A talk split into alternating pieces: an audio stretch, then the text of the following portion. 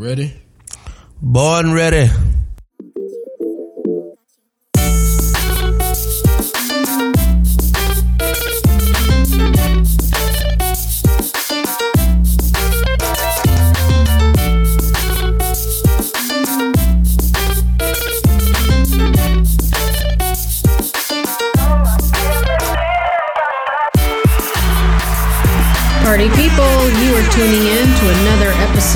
Where the Party At, your favorite political podcast.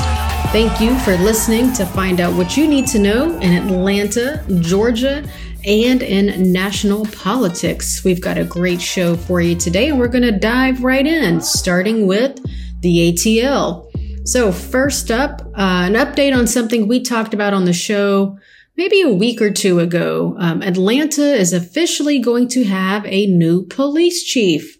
Chief Rodney Bryant is scheduled to retire in June. Now, just a reminder after the Rayshard Brooks shooting that happened, and I think that was 2020, um, Erika Shields, she was the police chief at the time, decided to resign. And then that's when Mayor Keisha Lance Bottoms tapped Rodney Bryant, who had already retired once from APD, to come back, uh, but this time in the role of police chief. So uh, I mentioned, I think this was last week, that Mayor Dickens said that he was, when he first got elected, he was going to give Rodney Bryant 100 days. Those 100 days are up, and the mayor said officially, quote, I'm looking for a chief that knows Atlanta, that loves Atlanta. So the city is going to do a national search um, they also said they're going to look at folks within the department. So, by the way, the mayor has a goal of hiring 250 police officers a year. That's a lot of folks that he's got to try to find. Um, so we don't know yet who the interim chief will be, but that will obviously be somebody already within the department. And then sometime in the coming months, we'll have a new police chief. All right, kind of keeping with that public safety theme, let's talk about bail. So back in 2018, the Atlanta City Council, and then at the time, Mayor Keisha Lance Bottoms, she was the mayor then, approved something called bail reform for the Atlanta Municipal Court. So the idea here was that small petty issues, the person in trouble would be allowed to do what's called a signature bond instead of having to actually post money, like a financial bond, in order to avoid being in jail. Uh, and the what the community activists and kind of bail re- reform folks wanted was that they didn't want someone sitting in jail just because they couldn't afford, you know, a $200 bond or a $1,000 bond. And so a signature bond is basically um, a note, right? So you sign something that says, I promise to show up in court at the time of my trial. Period. That's it. Your word is your bond on that. So channel two, that's WSB reported last week that before the city changed the cash bond policy, around 2,400 people skipped court every month. But in the 14 months since the courts have reopened since the pandemic, that number has increased by 80%. So 4,300 people on average are skipping court every month. So the woman who administers the court, she's called the court administrator, said that uh, the court has issued failure to appear warrants to about 8,000 people this year already. We're only in April of 2022. And about 10,000 people had been referred to the state for suspension of their driving licenses. Yikes. These are mostly traffic and quality of life citations. So the folks that are not showing back up to court, they do, they're not like murderers or anything like that. Uh, but I mean, geez, like the last thing you want to have happen is you get pulled over for a traffic violation and you find out your license is, is suspended just because you didn't go to court months ago. So I would encourage you, if you're one of the people tuning in and you might have this problem, to try to get that fixed. All right. Another Atlanta thing. Y'all, is it just me? Um, or are you also noticing a lot of homeless encampments and just people living in tents, like more and more people living in tents around the city, all around Atlanta. Uh, Heather Buckner, who's a reporter and editor over at Atlanta Magazine, she just wrote a long piece about homelessness in the city and she interviewed a number of people who are experiencing homelessness and then people who work in the space. Uh, one person is Dr. Elizabeth Beck. She is a professor at Georgia State um, at the Andy Young School of Policy Studies, and she also co-wrote a book called "The Homelessness Industry: A Critique of U.S. Social Policy." So, in this interview with Heather, Dr. Beck says, and I quote, we live in a country that produces the condition of homelessness. And then she goes on to talk about, you know, that you, we had a social safety net, um, but that social safety net is a, essentially, you know, nonprofits, private providers, police agencies, people who are part of the system to treat the symptom of homelessness, but not actually fixing the root cause. So what is actually prompting or, or having that homeless individual get in that place in the first place, right? What happens in their life that puts them in that position? Um, and too often she mentions that we focus so much on the individual failure, right? So you didn't pull yourself up by your bootstraps. Um, rather than trying to think through what are the policies that we can do to help this individual in the long run. Uh, so there's actually an Atlanta Homeless Union uh, that was formed mm. along with an organization called Soul Underground. Uh, these are that's a mutual aid organization, and together they're trying to fight this narrative that the folks in Atlanta who are homelessness who are experiencing homelessness are because of their own individual failures and they just can't get their lives together. Uh, a couple things that they're fighting is something called street sweeps. So this is basically where uh, APD, that's the Atlanta Police Department, and other groups would come in and tell folks like, hey, you got to leave this area. You have, you know, you either need to leave it right now or you're going to have to leave it in a matter of weeks or days. Um, and the other is the other thing that the, these organizations, these two organizations are doing is trying to find as much temporary housing as possible for folks. That has really looked like um, extended stay hotels, um, you know, maybe finding someone a room temporarily in a house or things of that sort.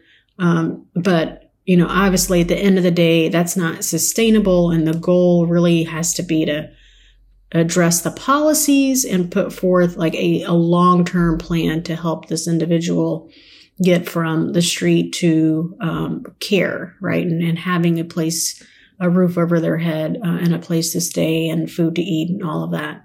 So um, within the policy realm, there's something called a homeless bill of rights. Um, in, in Georgia, we don't have a homeless bill of rights. We don't even have a tenant's bill of rights. So for people who actually can't afford to pay rent, uh, but a homeless bill of rights could include these things uh, the right to use public spaces without fear of discrimination or harassment by law enforcement. That's the one I just mentioned about fighting sweeps.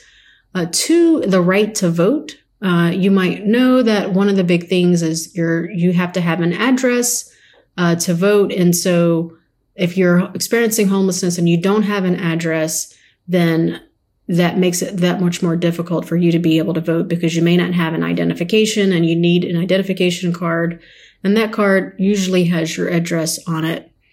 Uh, number three, the right to non-obstructively seek shelter, social services, legal aid, and education. Uh, four, the right to privacy of property in public spaces. That means the right to put up an encampment, the right to have a tent, uh, and that tent is private property within a public space, or it's you have privacy within the tent, even if it's on a public space. And then the last thing is the right to feel safe. So those are uh, an example of what a homeless bill of rights could be. Now, I remember living downtown both when I was in college and um, after college, and there were a handful of people that I would see regularly that you know, who were homeless individuals who just frequently hung around downtown. Uh, now, the downtown business group, uh, I remember at one time they put up barriers to kind of block uh, individuals from sitting in parts of Woodruff Park.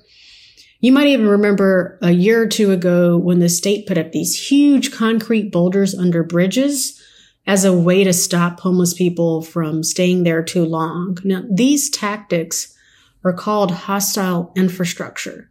And the whole point is to make it where that person feels incredibly uncomfortable staying there for any extended period of time.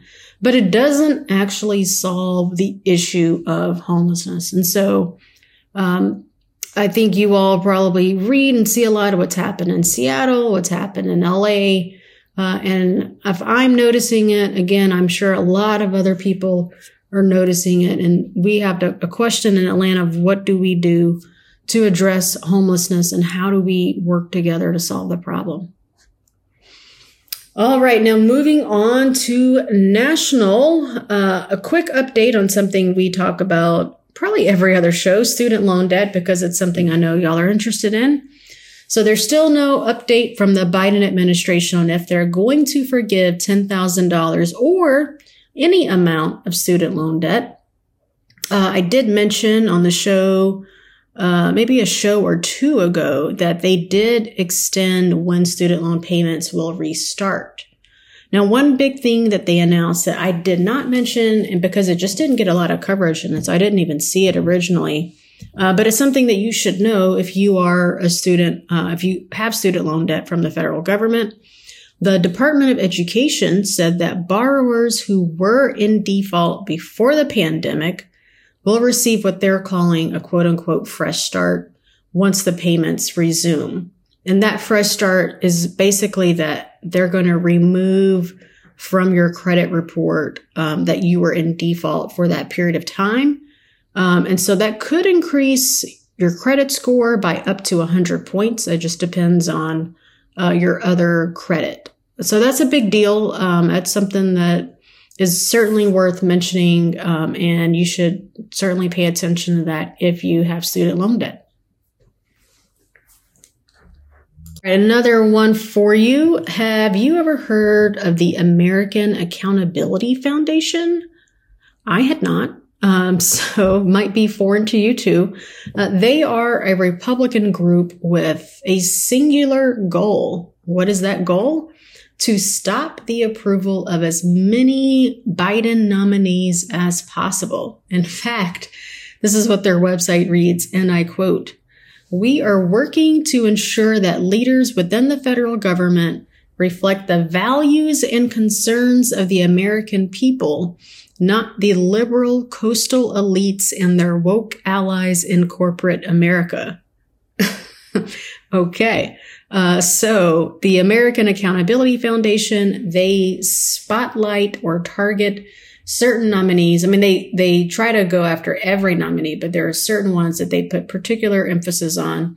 One of them, no surprise, was Ketanji Brown Jackson. Of course, we now can call her Supreme Court Justice Jackson. Uh, the attacks that they pushed out against her were that she allegedly gave out soft sentences to sex offenders. Um, we know that she was indeed confirmed and that some Republicans did actually vote for her. But even though she was confirmed, the American Accountability Foundation planted just enough doubt and enough, you know, eyebrow raising that folks felt that she was not fit to be on the Supreme Court, or at least some people felt that way. Um, they also helped kill the nomination of at least four people. Uh, the biggest one, at least politically, the biggest one was Sarah Bloom Raskin, who Biden had nominated to the Federal Reserve. And why was that a big deal? Because she is the wife of Jamie Raskin. Now, if that's a name that sounds vaguely familiar, it's because he, Jamie Raskin, was the lead impeachment manager for Trump's second impeachment. So defeating the wife of a prominent congressperson is a big deal. Uh, the guy leading the AAF uh, said this on Fox News, and I quote, we are taking a big handful of sand and throwing it in the gears of the Biden administration, making it as impos- difficult as impossible for the president and his allies on Capitol Hill to implement their agenda. And what's interesting again about this group is they're not just targeting, you know, the heads of the various cabinet positions, right? So it's not just everyone who's on the cabinet level. They're targeting people even below the cabinet level. And they said the reason why they're going to that second tier is that those are the folks who are really doing the day to day work of implementing the Biden agenda. And so this, the New Yorker has a very long but really good read on this whole thing. Uh, the people behind uh, this group include at least one prominent Trumper. Um, and again, what's different about this group is that they don't just pounce on someone, uh, you know, a nominee's past, right? So it's not just like, oh, you know, we know that so and so was in, got in trouble in college for doing blah, blah, blah. Like they go ask people to anonymously submit tips and dig up dirt. Now, there's certainly a Democratic version of this group. Uh, but they have not been as ruthless um, and as just very clear in their approach and what their agenda is.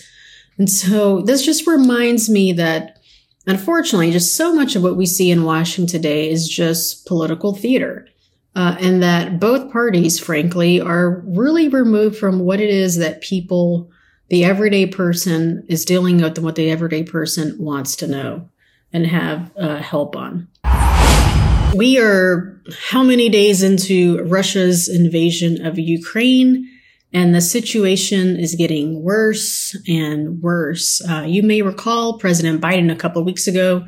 He made an off the cuff remark saying that Vladimir Putin must go. And then the White House kind of, you know, sort of retracted it, walked it back a bit. Uh, but even before he did that, Republican Senator Lindsey Graham said the same thing. Now, there's another person who doesn't usually use quite that type of, um, you know, language or is that uh, stark in his comments.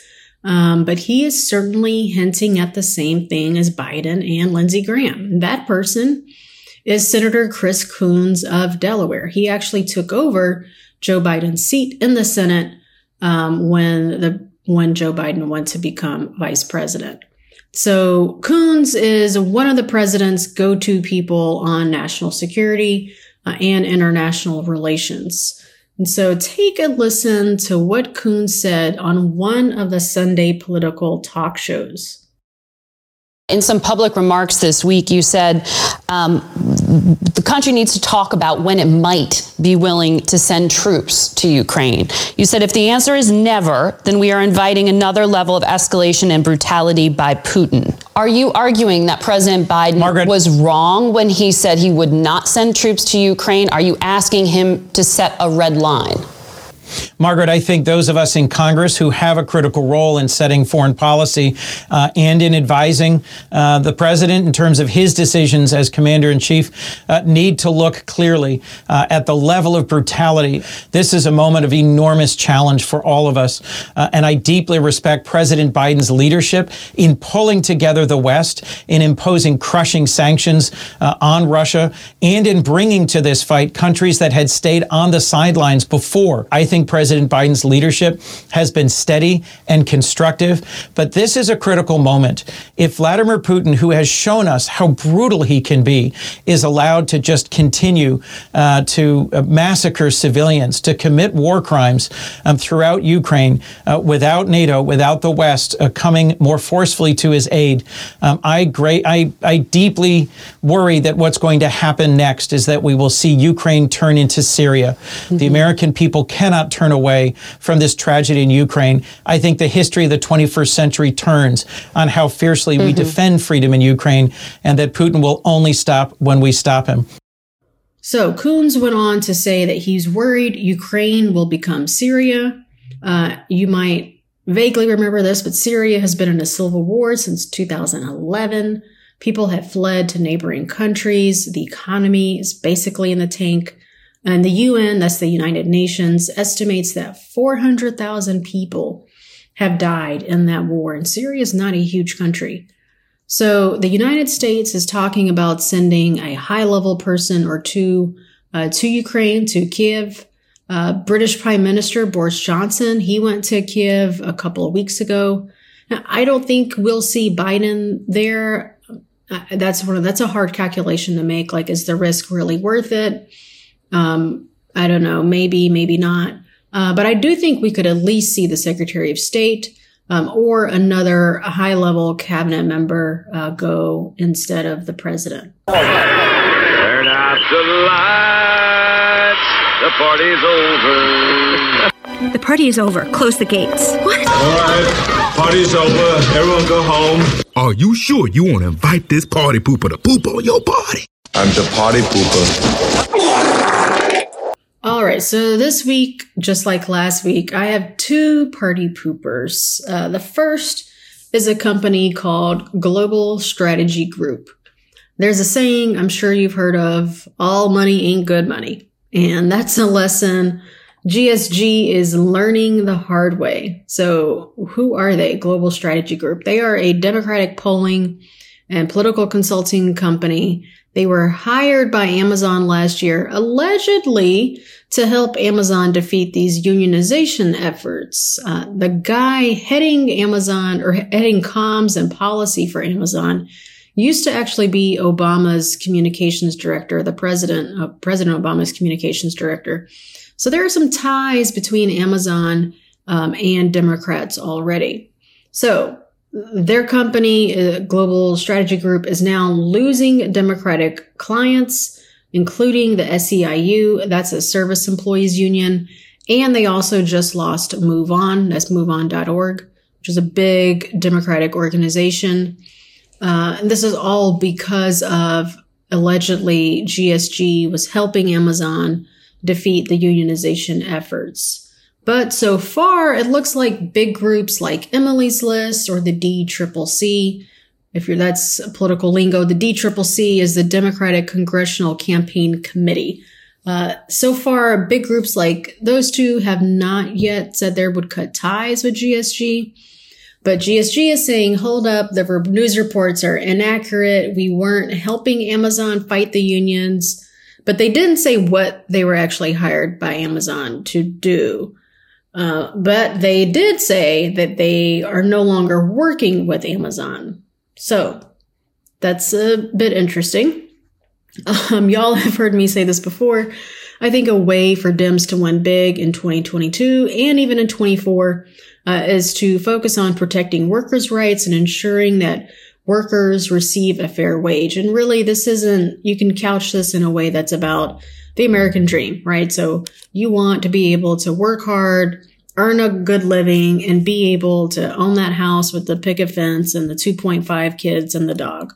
Uh, you can't do that when income inequality is insanely uh, crazy. You can't do that when housing prices are completely unaffordable. You can't do that when you have inflation going through the roof. And so, you know, one way, again, I think for Democrats to win is to put together a, some policies that actually help the everyday person. GSG, that's the reason why they are uh, one of my party poopers for the week. Um, and I think, you know, Democrats generally need to figure out what's the line that they're willing uh, to toe between hiring a union busting consulting firm, allegedly, um, and at the same time saying that you're advocating for and supporting workers. All right. Uh, there's another party pooper, and this one is a little weird, guys. Um, so there's a push on the political right uh, to protect an endangered species. What is that endangered species, might you ask? The heterosexual man, the manly man. So I am giving this week's Party Pooper Award to Tucker Carlson, who has the number one show on Fox News and in cable, period. So Tucker has this show called, like, I think it's called Tucker Carlson Originals or something like that. And I swear to God, I saw the promo and I think he is punking us The first episode is about how testosterone levels are decreasing in men. Now, granted, in the United States, we're also seeing heightened fertility problems with women too. But so Tucker has this fitness, fitness instructor on to talk about testicle tanning. I'm not kidding. Even Kid Rock, who was the next guest on the show, as he's, you know, the previous guest was the fitness instructor talking about testicle tanning. So Kid Rock was listening to it and he was next on the show and he was like, what? Like, what the heck is this? So take a listen. Ladies and gentlemen, so, so our Dude, our cameraman, stop. I, I think Tom Fox is in your house right now. He is. Dude, stop. Testicle tanning. Come on. I mean, Yeah, yeah. I haven't heard anything Open, that good in a long your time. open I'm your starting- mind, Bobby. I'm, I'm, I'm starting a punk rock band and it's called Testicle Tanning. That's the end of it. I think you'll be massively successful. But I mean, don't you think at this point, when so many of the therapies, the paths they've told us to take, have turned out to be dead ends that have really hurt people, why wouldn't open minded people seek new solutions? I, I don't know what the hell's going on in this world. I'm not even sure if I understood that question, but some days I just want to stop this planet and let me off. Like, All right. So what's so weird uh, to me is like the promo for the show looks so gay. And I don't know if I can say that, but it's just, it does not look like a promo for something that's all about protecting the hetero manly man. Like every clip is just so bizarre. So for all my manly men or wannabe manly men, y'all please don't look to Tucker Carlson for advice. If you show up to a party talking like that, I think it's safe to say you're probably an incel. the testicle tanning guy is calling this bromeopathy, which I guess is Tucker trying to become like the right wing version of Gwyneth Paltrow.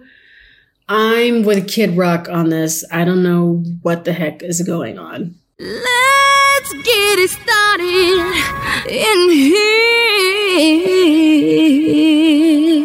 Oh, I'm the party starter. Get this party started. Get this party started. Get this party started. What's rule number one? Party. All right, and now for the party starter. This week's party starter is Brian Kemp. Dude is winning left and right lately. So, a new poll came out that shows he is beating David Perdue by a country mile. Meaning, if this holds, if the poll results hold, Kemp will avoid a runoff. Plus, a federal judge ruled last week that Stacey Abrams cannot have the Democrats create a leadership committee to help her raise unlimited money. Now, you might remember that we talked about this, geez, maybe four episodes or so ago now. The general, the Georgia General Assembly passed a law that lets the governor, the opposing party's gubernatorial nominee, that would be Stacey, and the party caucuses to raise money while the Georgia General Assembly is in session. Now, as it stands, it gives the incumbent an advantage. So Stacey and David Perdue both sued to stop Kemp from being able to use this tool. But that failed. Then Stacey argued that since she doesn't have a primary opponent, then she should be treated as the nominee. She is the opposing party's gubernatorial nominee. Uh, but a judge said no. You were only the nominee after a primary, which is a little, sh- I mean, I get it. This is one of those tough ones, right? Because she does not have a primary opponent. So she effectively is the nominee. But the judge said, regardless of that, you're no, you can't be the nominee until after people have actually voted for you in the primary, even though there's not an opponent. Um, but had this had gone through, Stacey would have been eligible to raise money through a leadership committee, just like Governor Brian Kemp can. And in fact, he has raised $2.3 million that we know of so far from the Republican Leadership Committee. Uh, he got Sonny Perdue in as Chancellor of the Board of Regents. Sonny Perdue is the cousin of David Perdue, and he is not supporting his cousin's own uh, attempt to challenge Kemp in the primary. Uh, Kemp's uh, national profile is rising. I mean, all in all, Kemp is having a strong year. So, given the poll results uh, that came out, plus uh, the fact that the judge ruled um, against Stacey Abrams and in favor, uh, well, just really against Stacey Abrams. So, because of those two things, Kemp is the party starter. He is having a heck of a year, a heck of a week. All right, y'all, that is today's show. A little bit shorter than usual, but appreciate you all as always for tuning in. Have a fantastic uh, Tuesday if you're listening to this on launch day. By the way, I hope you had a great Easter, a happy Passover for those who celebrate Passover. If you're still, if you uh, celebrate or participate in Ramadan and you're still fasting, uh, wishing you all the best. And I hope that once you break your fast, that those meals are extra special uh, and that you really enjoy the time with your family and friends. All right, y'all. That is today's show. Have a fantastic rest of the week, and we will see you next time on Where the Party At. Thank you.